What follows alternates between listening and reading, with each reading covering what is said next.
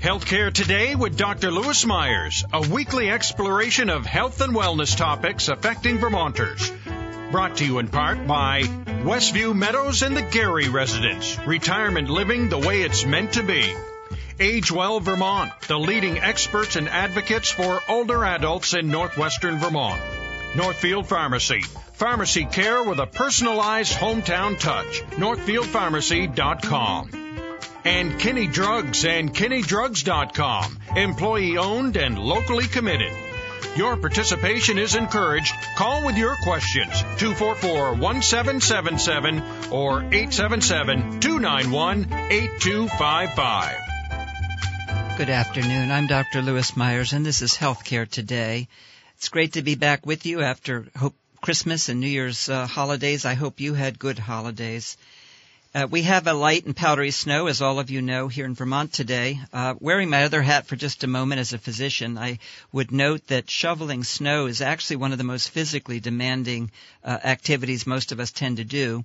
If you have a cardiac history or cardiac risk factors and begin to feel any chest pain, shortness of breath, or lightheadedness while sho- shoveling, for goodness sake, stop, uh, or at least take a break.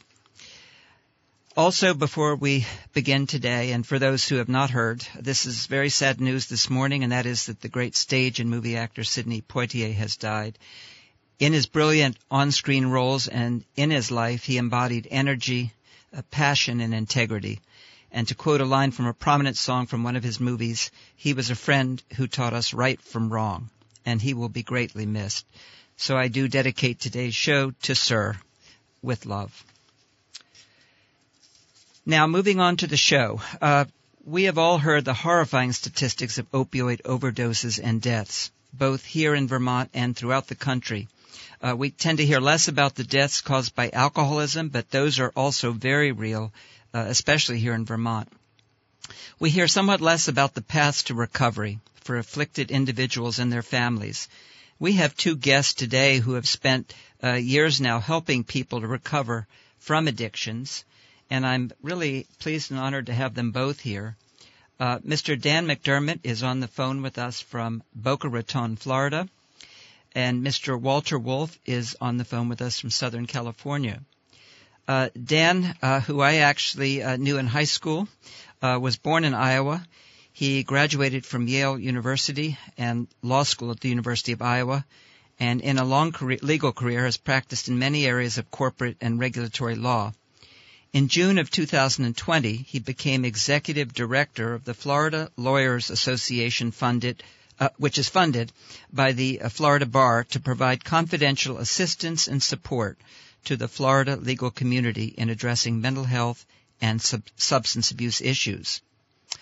Uh, Mr. Walter Wolf uh, has been a movie uh, producer uh, in and television producer for 30 years, and more recently uh, has been helping people with interventions in terms of their substance abuse issues.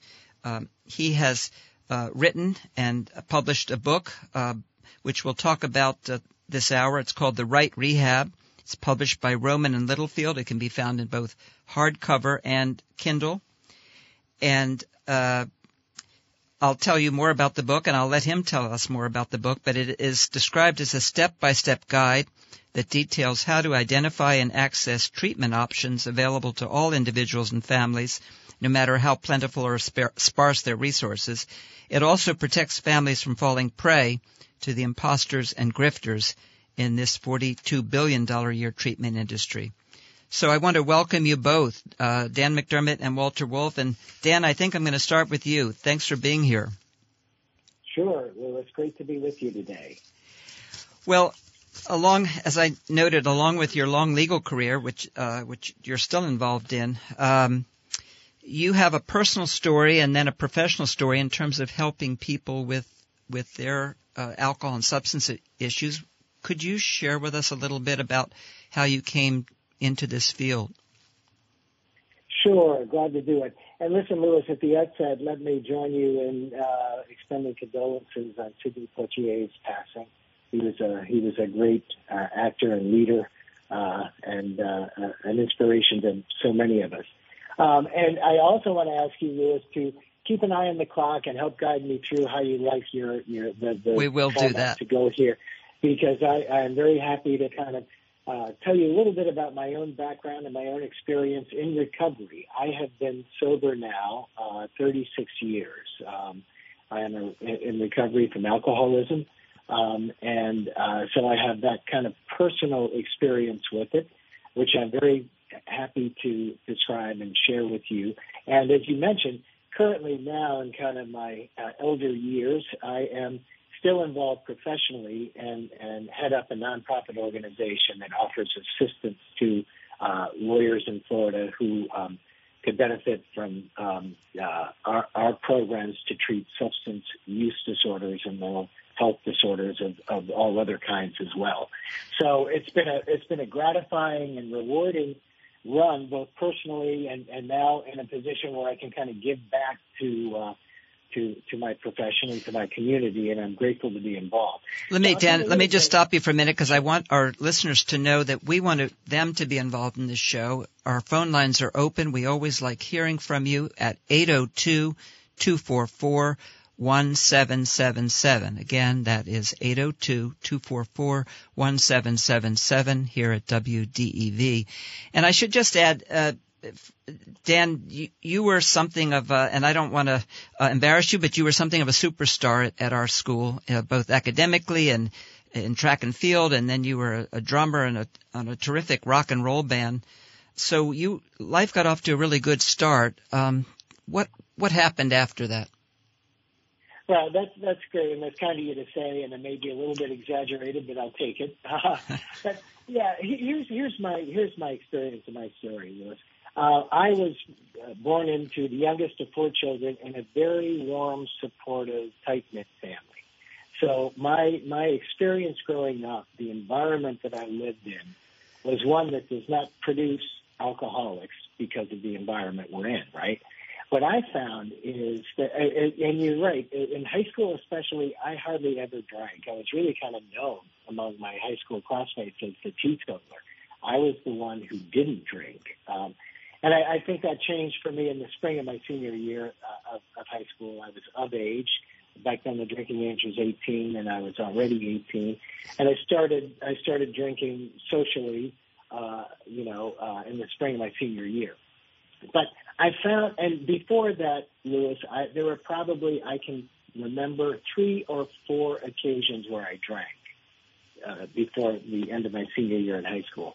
And what's notable to me now is every time I did, I got extremely intoxicated, you know, to the point of throwing up, blacking out, you know, all of it, right? So I never, on reflection, had a what would be a normal relationship with alcohol. Every time I drank, I got drunk. But as I say, in high school, that was not that often, right? When I got to college, I very quickly became a, uh, a uh, uh, social drinker, and I became a daily drinker. Um, you mentioned I, I did run track and field in high school, and when I got to college, I decided I knew what that kind of hard work was all about, and I opted to get involved in another activity, and I joined a singing group, an a cappella singing group at Yale. And you know, it was relatively social. We we rehearsed and we we tried to you know do well at what we did, but there was all it was also a social event every time we performed. And there was a lot of drinking. Nothing in my experience as a college kid raised red flags for me. In other words, I was drinking about the way the people around me were drinking. Now, in reflection, I'll also say there were a lot of kids at Yale who weren't drinking the way we were, but you know there was nothing unusual that gave me pause about my drinking habits. But it became in college very quickly regular, and again heavy. I would say if I took a breath test almost any given night in, in college, I probably would fail. You know, I, I, I was drinking to the point of legal intoxication, I would say, every day. That's consistent with my beginning, where I never really had the experience where I'd have one drink or one beer. You know, it's always, if I drank at all, it would be more. Um, but that's how it went for me in college. There were no real downsides to it. I, you know, um, uh, uh, um, I was young and I was, you know, able to bounce back every day. And and um, But then, I, but then I, I went to law school right after after finishing up at Yale, and I moved back to my home state of Iowa, which I left when I was in early grade school. So there was a new dynamic taking place here. I was going back to a place where I didn't know anybody, even though it was my home, and I was in, engaged in a new academic undertaking. And you know, I uh, allowed myself to feel the pressure of all that, and I thought, okay, you know I, this is it. This is the bigger leagues. I'm in law school now. Um, and I found that my relationship with drinking changed in a very important way at that point, Lewis, because it wasn't any longer social drinking, although that happened.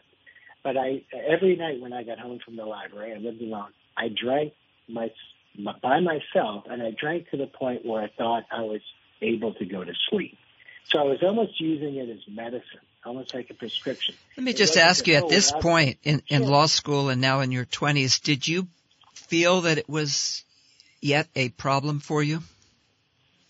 I really didn't. You know, I've asked myself often, Lewis, you know, whether I was, you know, trying to kid myself about my drinking or not.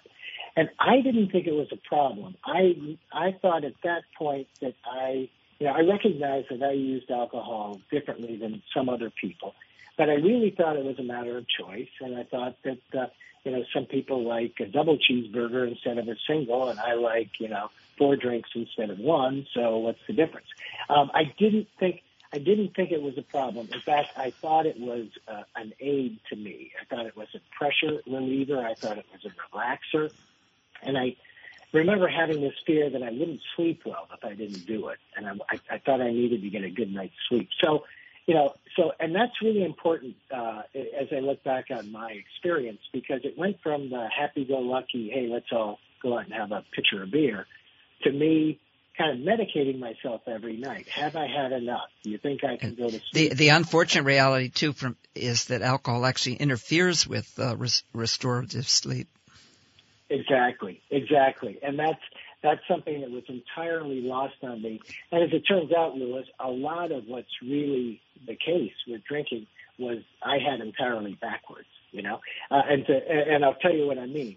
So by by now I'm I'm continuing to be a daily drinker. I'm drinking by myself. I'm drinking to put myself to sleep, not to participate in a social uh, uh, occasion and so forth. And at that point, you know, by now I'm an alcoholic, but I don't recognize it. I don't know it. And the rest of my experience is what you hear happens to alcoholics. My drinking became increasingly progressive. You know, I needed greater and greater amounts of alcohol to get where I thought I needed to be. I switched drinks. I went from beer to wine to vodka. You know, I went through the whole progression that those who, who you know are familiar with some of this will will recognize. All of it was in service of trying to get to that level of intoxication every day where I thought I needed to be. Um, it came with several problems. That, that, that, you know, I lost some important relationships over my drinking. There were there were um, women that I dated seriously who just kind of you know told me they couldn't spend the rest of their lives watching me drink like I did, and I would kind of try to debate it with them. I said, well, hold on, what's the downside? Do I change? I mean, I'm doing well in my work. And they just say, you know, I'm, this isn't what I'm signing up for. I'm not going to sit and watch this every night. And I couldn't get those messages. I thought, well, okay, then we have a difference of opinion here, you know. But in retrospect, I, I you know I gave up something that I valued in order to keep drinking, and that's what an addiction will do to you. Um, to shorten this up a little bit, uh, I'm happy to talk about any part of it. You know, it, it was a funny thing because my drinking was progressive. It was ever greater. You know, I had all of the same experiences with hangovers, shakes in the morning, trying to pull myself together for work. But I would say in my last year practicing law back in the Midwest, it was my best year professionally. I, I, I did, I, I won more cases in my last year of drinking than I won before. But everything else was falling apart. And I just, you know, all of us who come into recovery uh, in a situation like mine have to face some sort of bottom. There's some sort of event that happens that breaks the grip of this addiction and this disease. It kind of opens the hand so that we can, you know, take get a moment of clarity and and reorient ourselves to where we are and what we need to do. And mine was a very painful one, and oftentimes they are, but it was a professional one. Um, for two years running uh, as a lawyer in Iowa, I lied on a form that I had to submit to the Iowa Supreme Court about filing my tax returns for the previous year. The form had to do with other things about keeping clients' accounts, trust accounts separate from operating accounts, and all the things that professionals are required to do as ethical matters. But the form also asked us each to make that statement.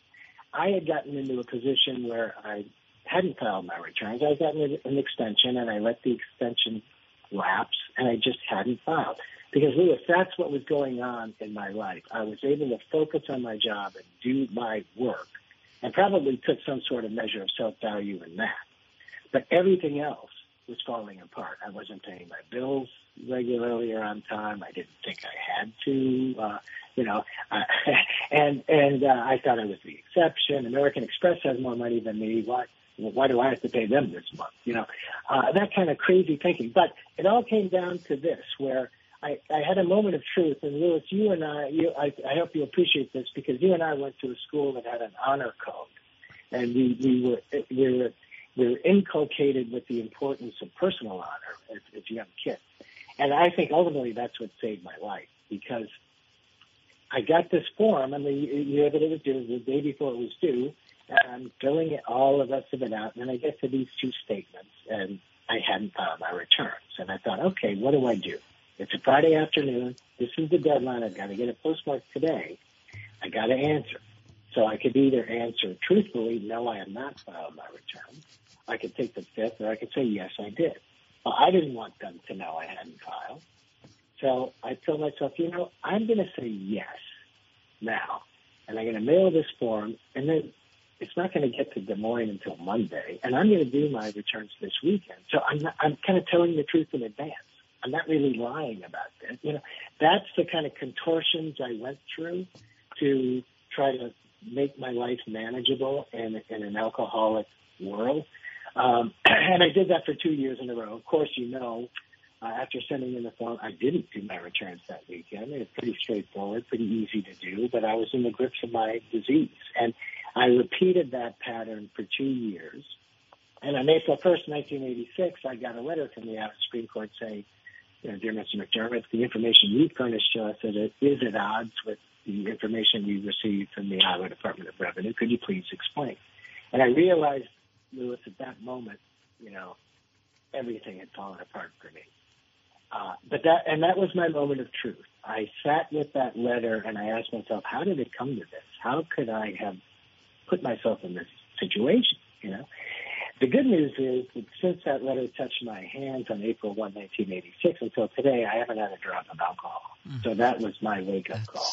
Remarkable. And I got tremendous, tremendous support from my, the most difficult call I had to make was to my father and my family to tell them what happened because this was an ethical situation. It was it, it was a matter of integrity.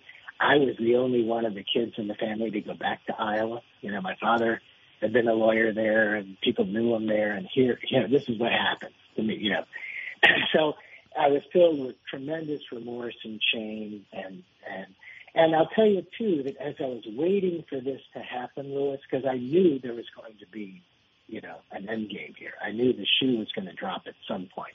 And I lived in complete agony for two years as I perpetrated this, you know, falsity, waiting for it to happen. It got so bad, Lewis, that, you know, before Christmas in 1985, uh, when I'm supposed to be heading home for the annual family uh, reunion at Christmas time in Washington, I went out to the car and closed the door behind me and turned the car on, and I wanted to take my life. I concluded that the best outcome for everybody was for me to look like I accidentally killed myself in the car while I was trying to fix something. And I, I that that's the level of despair and the lack of, you know, answers that were available to me uh, at that point in my life. The crazy thing is that um, my garage, I was in an apartment complex, and there were like ten individual garages with separate garage doors under one roof, a shared roof. So there were 10 individual garages in a row. A neighbor who had just moved in the apartment complex that I lived in um, actually had a small business and he was open late at night uh, during the Christmas season, you know, doing retail work. He had come home and pulled into the garage next to mine. And he comes out and he sees my garage door down. He hears my car going. He runs into his apartment, tells his wife, call 911. And God bless him, he came back and he opened my garage door. I'm passed out. My plan is working. I'm, I'm unconscious now. He opens the, the car door, pulls me out, and puts his, my arm around his shoulder, carries like firemen's carrying me out of my garage and into the place, and then you know the police and the ambulance come. It was just called in a suicide attempt. I went to the hospital for the night.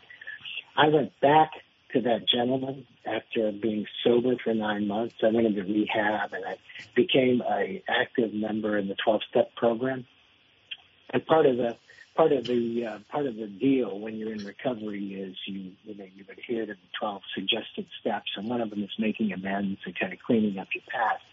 I went back nine months later to this gentleman and flew back to Iowa to tell him um, that I had gone to rehab, that I'd gotten healthy. I wanted to thank him for the courage he displayed in coming back out and pulling me out.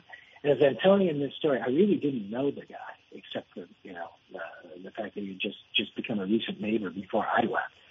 He gets up from his chair, asks me to stand up, and he hugs me and he says, "You know, Dan, that's the best news I've heard for a long time. I've been sober in the same 12-step program for the last three years." Well, that so, is uh, a part some, of your story I had not heard before. Yeah, um, yeah. and I appreciate you sh- sharing it. We're going to talk. Right. We've got just a few minutes before the break, but we we want to talk about uh, when people hit bottom, or hopefully even before. I, you, you, hope that people won't get to that situation, but what are the uh, the ways in which that people can get help? And I we'd also like to hear a little bit about the organization you're doing in Florida. What are some sure, of the major sure. treatment uh, options out there for people, just in terms of categories? Well, you know, and Walter, I'll defer to Walter on, on, on a lot of what. Right. And Walter, we're going to get to you right after the break, I promise. Right. But, but let me, let me add this, Liz, because this is, this is very important. As, as one who was an active alcoholic, what I, what I came to realize is that alcoholism is a disease, but it's also an addiction. So it's confounding to the individual in that respect. For example, if you told me uh, you know, hey, you're, you're, you know, you have cancer, stage four cancer. I'd say, who can you send me to? Where can I, where can I get treated? The, the survival mechanism kicks in. With alcoholism, it's, it is equally as fatal.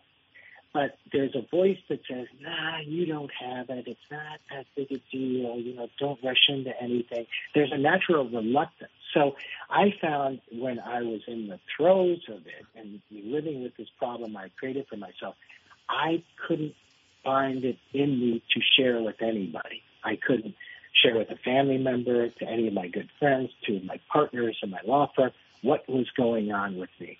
And the disease wants us alone. The disease wants to keep us alone. It's an isolating uh, mm-hmm. uh, experience. And so, right now, and over the years since since this happened to me back in 1986, there's a lot greater awareness uh, of what's involved with with, with addiction and there are resources. I would encourage anybody who is, uh, you know, struggling uh, with this or knows somebody who is to just take a look, and maybe you have them too, Lewis, what the local resources are. There are all kinds. Yeah, let me let me just add that, and I'll I'll say this again at the end of the show. But uh, one central resource in Vermont is to go to VT Help Link. That's V T H E L P L I N K org, and there are a number of resources there. If you're listening to the show and, and would like you or a loved one or friend has uh, the kind of problems that you're hearing about, um, we're going to talk after the break very briefly about what you're doing in Florida um, with some of the, the the lawyers that uh, have run into these kind of problems, and then we're going to be talking to Mr. Wolf. But Dan, if you want to start briefly, um, tell us about the organization in Florida. Right. Well, I, I'm I'm with Florida Lawyers Assistance Inc. and it's one uh, it, an organization like this is uh, established in all of the 50, every one of the 50 states. So every state, if we're talking about professionals, every state has a lawyer's assistance program and a physician's assistance program. Uh, but while we're at it, so and those are you can find them by state if anybody's interested. But uh, uh, our mission is to provide confidential help to lawyers who voluntarily approach us with a problem, and and we uh, we offer uh, you know we, we usually begin with an evaluation to find out what we're dealing with. We send uh, we send the, the lawyer to a, a trained evaluator to kind of get the history and and and and get a kind of a uh, inventory of what we're what we're dealing with. And then we would uh, put together kind of a, a, what we call a recovery contract, where we find that when someone has a substance use disorder, especially, and we also do this on the mental health side, but I'll just keep it simple. Uh, you know, your brain, your brain uh, functions differently than than a normal brain. I mean, addiction will change how your brain operates, and what we, in a layman's terms, try to do is establish a program offers the person the chance to have the brain rewired back to the non-addictive state, right? And so we we offer a number of support groups uh, we sign contracts with our folks because accountability becomes an important feature in recovery. Uh, I found that when I was at the worst of my drinking, I was a partner in a law firm and I was accountable to no one. I mean, no one, I had no one to report. I could make my own schedule. I could go where I wanted to go. I didn't have to answer to anyone. And accountability is key to, um, to, to recovery. So we establish an agreement where there could be a few support group meetings that we run every week. We uh, uh, Dan, I, I'm, I'm going to have to stop you. I apologize. We're going to okay. please stay on the line. We're going to be back after sure. the break. Uh, we're going to bring in Walter at that point to talk about his book and what Great. he's doing in California. And we'll be right back. Dr. Lewis Myers back with the second half of Healthcare Today, talking with Dan McDermott and Walter Wolf about uh, alcohol and drug rehab and uh, recovery.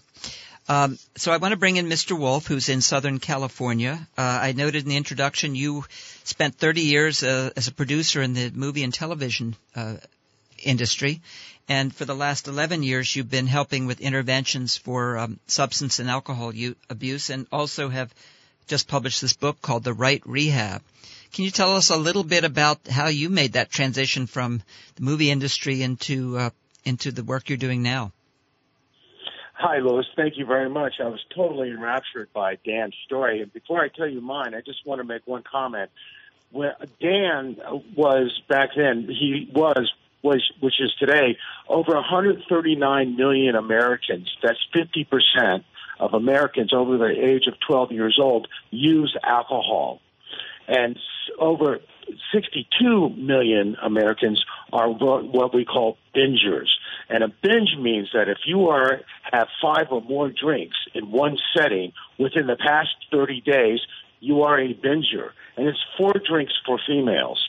Then over 18 million Americans are what we call heavy drinkers. And what that means is if you have five or more drinks in one setting for five times, over the past 30 days, you are a heavy drinker. And again, it's four sittings for females. So my point is alcohol is pervasive. It is, it is a thread of our society. And that's why, one reason why, overall, we have over 40 million Americans, over 40 million people over the age of 12 who have a substance use disorder whether it's from illicit substances such as pharmaceuticals and drugs, other drugs, or alcohol. Now, the reason that I'm speaking with you, Lewis, is because of a 4:30 in the morning phone call that I got 11 years ago, and that phone call was uh, telling me that I had a family member who, at that moment, was in crisis due to addiction and I had absolutely not a clue what to do. I didn't even know anything about treatment. So what I did was I called a friend of mine who did.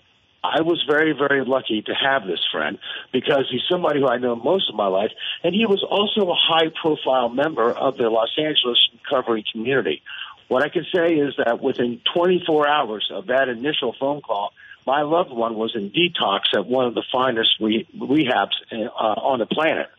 Now, again, I was lucky, but I started thinking, what about the people who aren't as lucky as I am, who don't have a friend who knows everything, and those most people of the highest reputation and ethics in the treatment industry?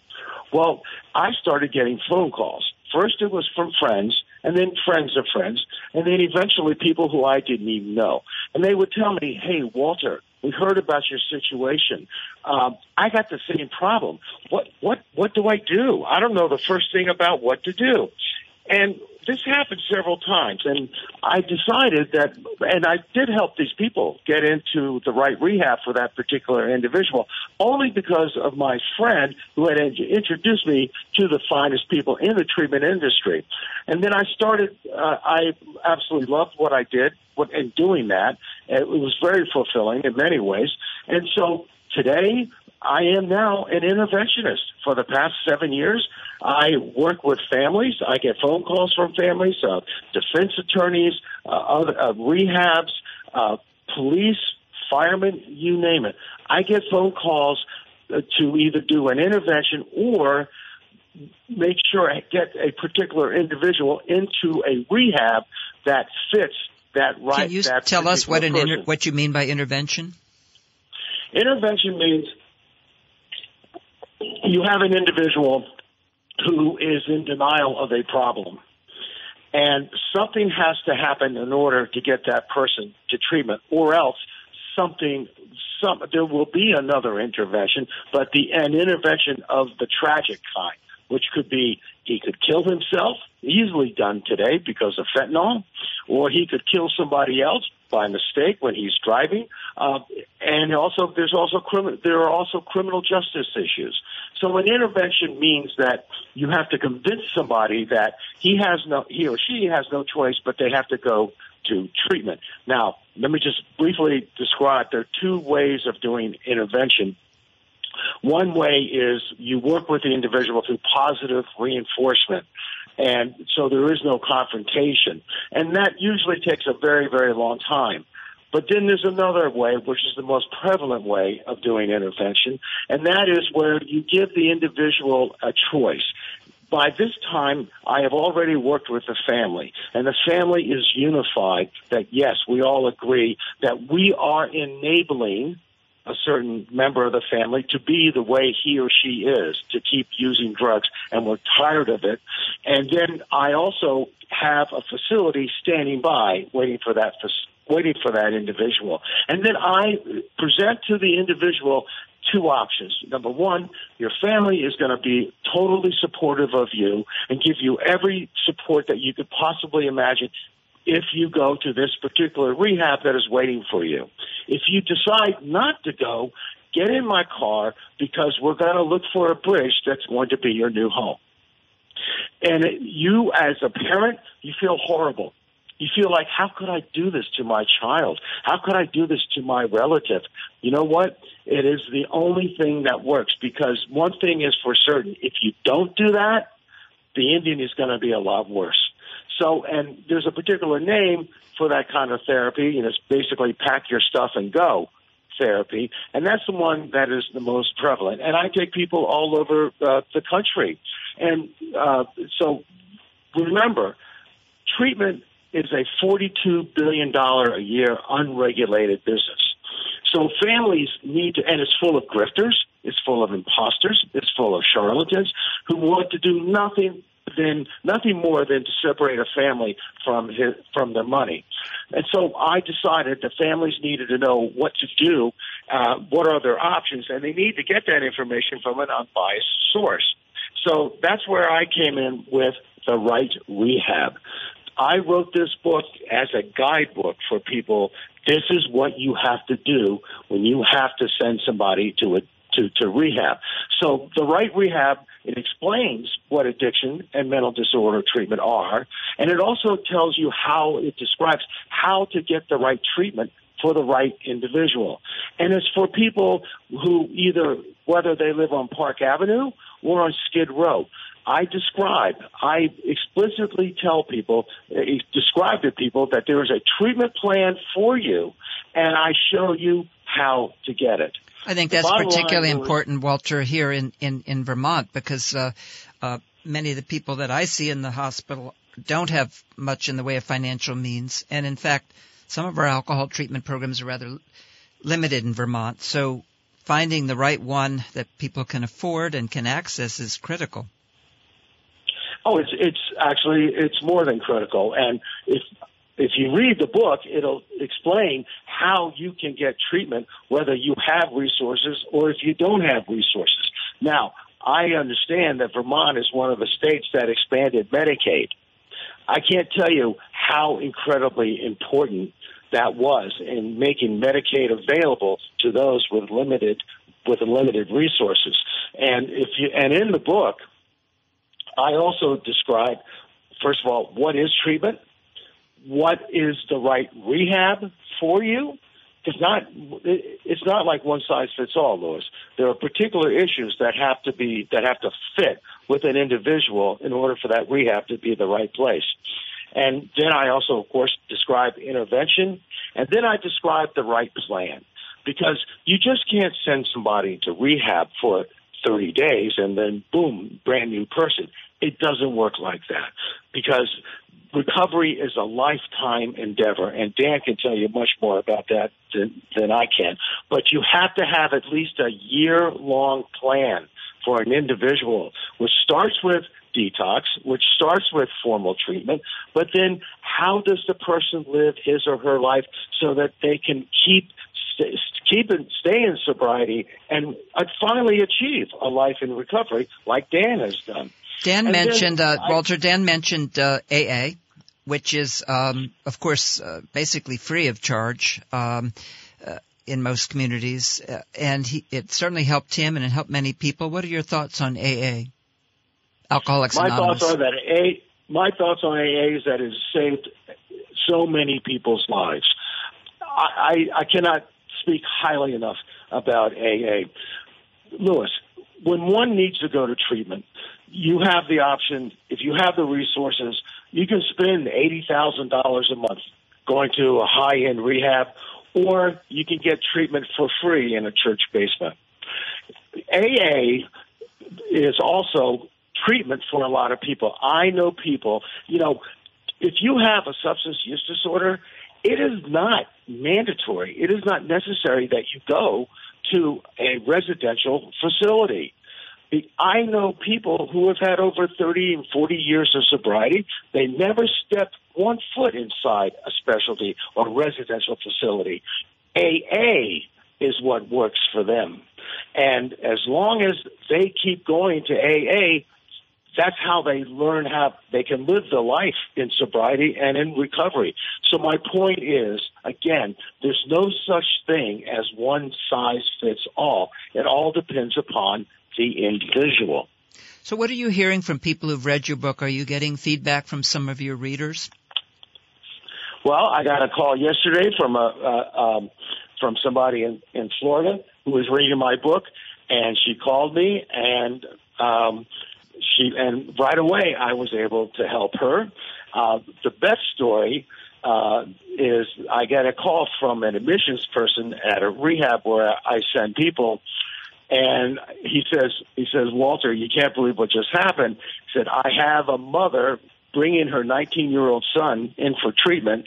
And during the uh, assessment period, you know, she is asking me, um, she's asking me almost like a hundred questions, and I realized that she's reading my book to ask all the questions. Now, how can that be any more, you know, inspiring than to know that people are reading my book? By the and, way, can we can this book be found on Amazon? Uh, Amazon, okay. Barnes and Noble. Good. There are other sources, but I always tell people Amazon because that's the one that's most known. It's called The Right Rehab, and the author, of course, is Walter Wolf. And if people want to know more about what I do and more about the book, they can always go to my web or get a hold of me. They can always go to my website, which is therightrehab.com. And that has the information of how to get a hold of me through through email or you know, through through a phone or through phone. One of the uh, one of the misconceptions I think about drinking and it, it you know is that somehow we think of men being alcoholics, but fact is that women are also uh, suffer from drinking disorders and that uh, alcohol affects their livers actually earlier and harder than it does men's. I know at the hospital where I work, we have seen a number of women dying from alcohol use, alcohol abuse uh, in, in, their 40s and 50s. The men tend to perhaps die in their 60s. Um, but I think people forget that women or aren't aware that women are really affected by this. Hey, Lewis, substance use disorder is an equal.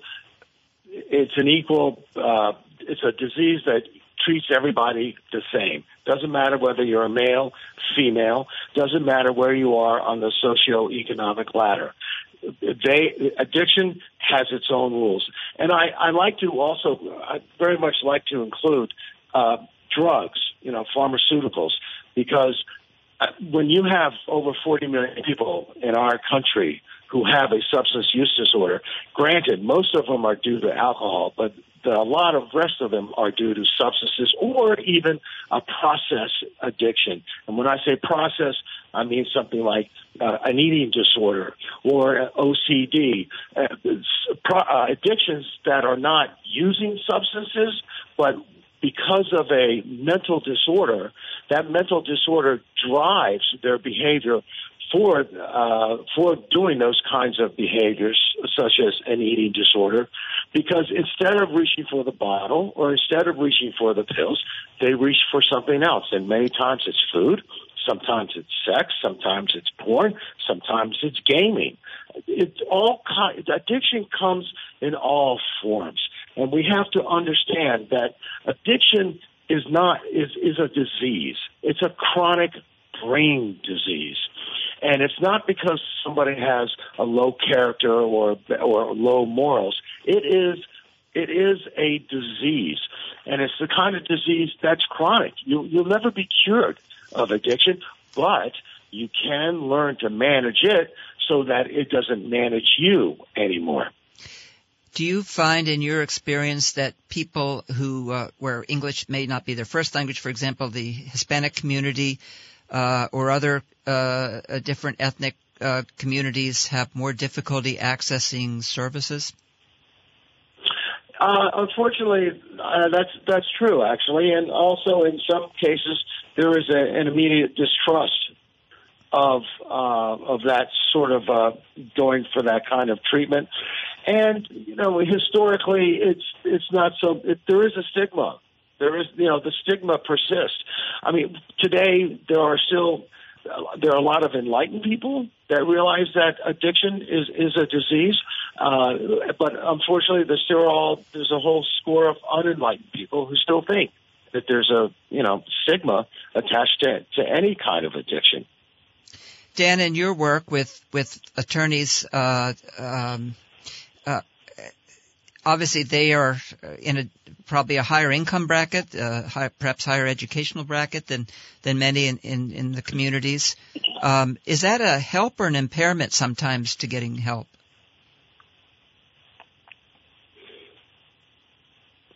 The impairment, although there is an attitude that I think uh, Walter uh, uh alluded to, that if I'm successful, I must not, you know, have this character defect. You know, if if you think of say alcoholism or addiction as as something that um, uh, is the experience of lower class folks, and you can say, look, how could I have this kind of income? How could I have this kind of job and be an alcoholic or a drug addict? The answer is that there are many high functioning uh, addicts all over the place, right? Um, I, I also find, Lewis, that there's a there's an added wrinkle when you get to the professions because lawyers and doctors, I mean, there's a natural reluctance to owning up to the idea that you're that you're an alcoholic or you're an addict, right? I mean, there's just this denial characteristic of the disease, right, and the addiction.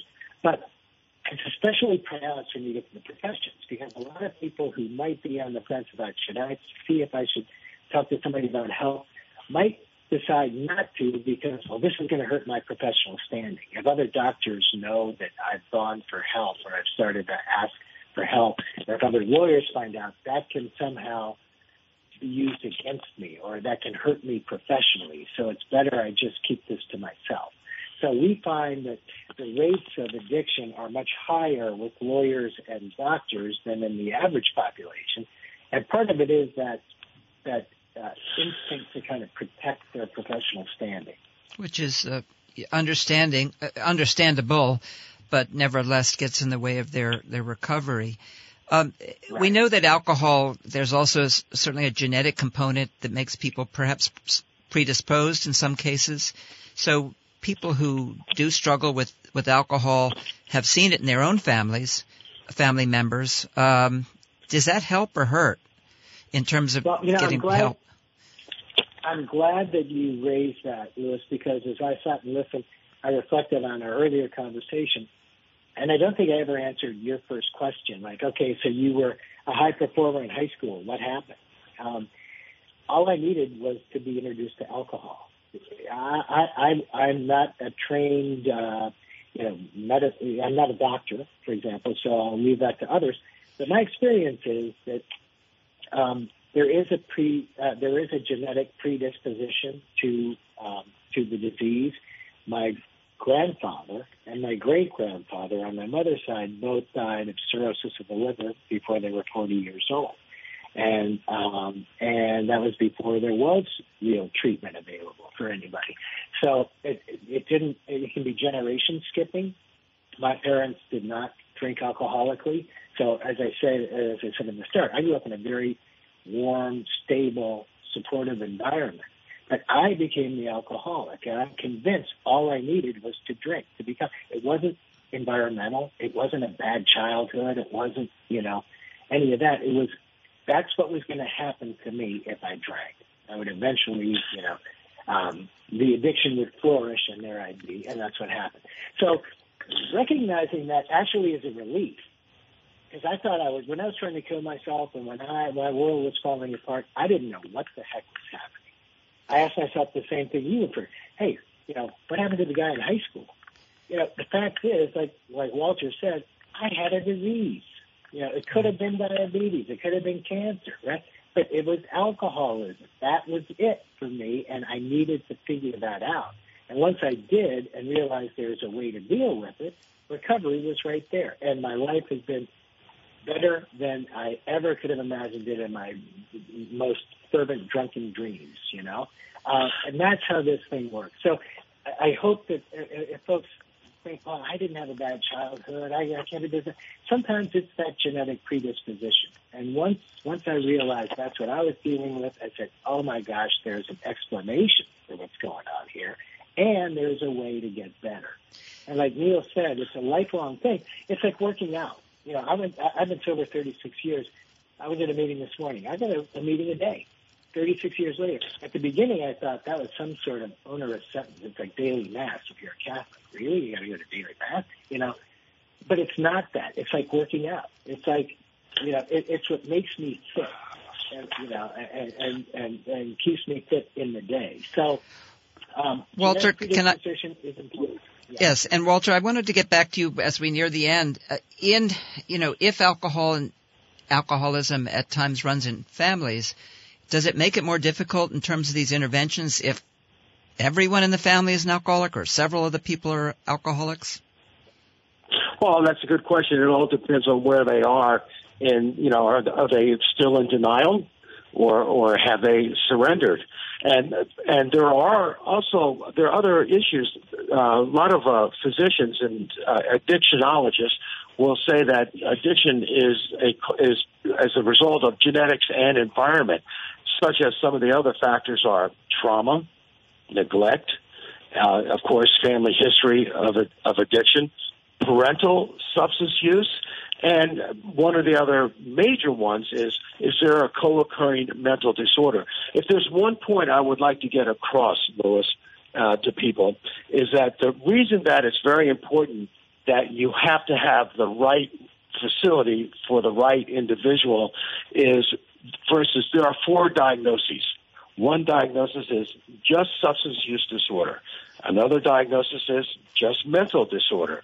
And then there's primary mental disorder, secondary substance use disorder, or primary substance use disorder, secondary mental disorder. And the reason I mention that is that it's imperative that there be a diagnosis that identifies which disorder is driving the other. When you know that, then you can at least know which kind of facility is the right one for an individual because you have to go to a facility whose licensure matches the diagnosis. So, if you have someone who has primary substance use and secondary Walter, mental I'm, disorder, I'm going to have to stop you because we're getting near the end, and I think what you're you're making some critical points. I should also mention that I hope primary care providers, who are often the point of uh, entry to the healthcare system, are aware of some of these uh, issues, and I hope listeners will read your book called The Right Rehab. It can be found, as you said, on websites, uh, Amazon, Barnes & Noble, etc., or hardcover. Um, I want to thank both our guests today uh, for Dan McDermott for for sharing your story, uh, and we are so glad about the work you're doing in Florida, and on the West Coast. Uh, uh Walter, thank you for the work you're doing as well, um, and uh, thank Pleasure you both. To be with you, Lewis. Yeah. Thank you. Um, join us, please join us next week for Healthcare Today. Uh, stay safe out there. Be kind to yourselves. Be kind to others.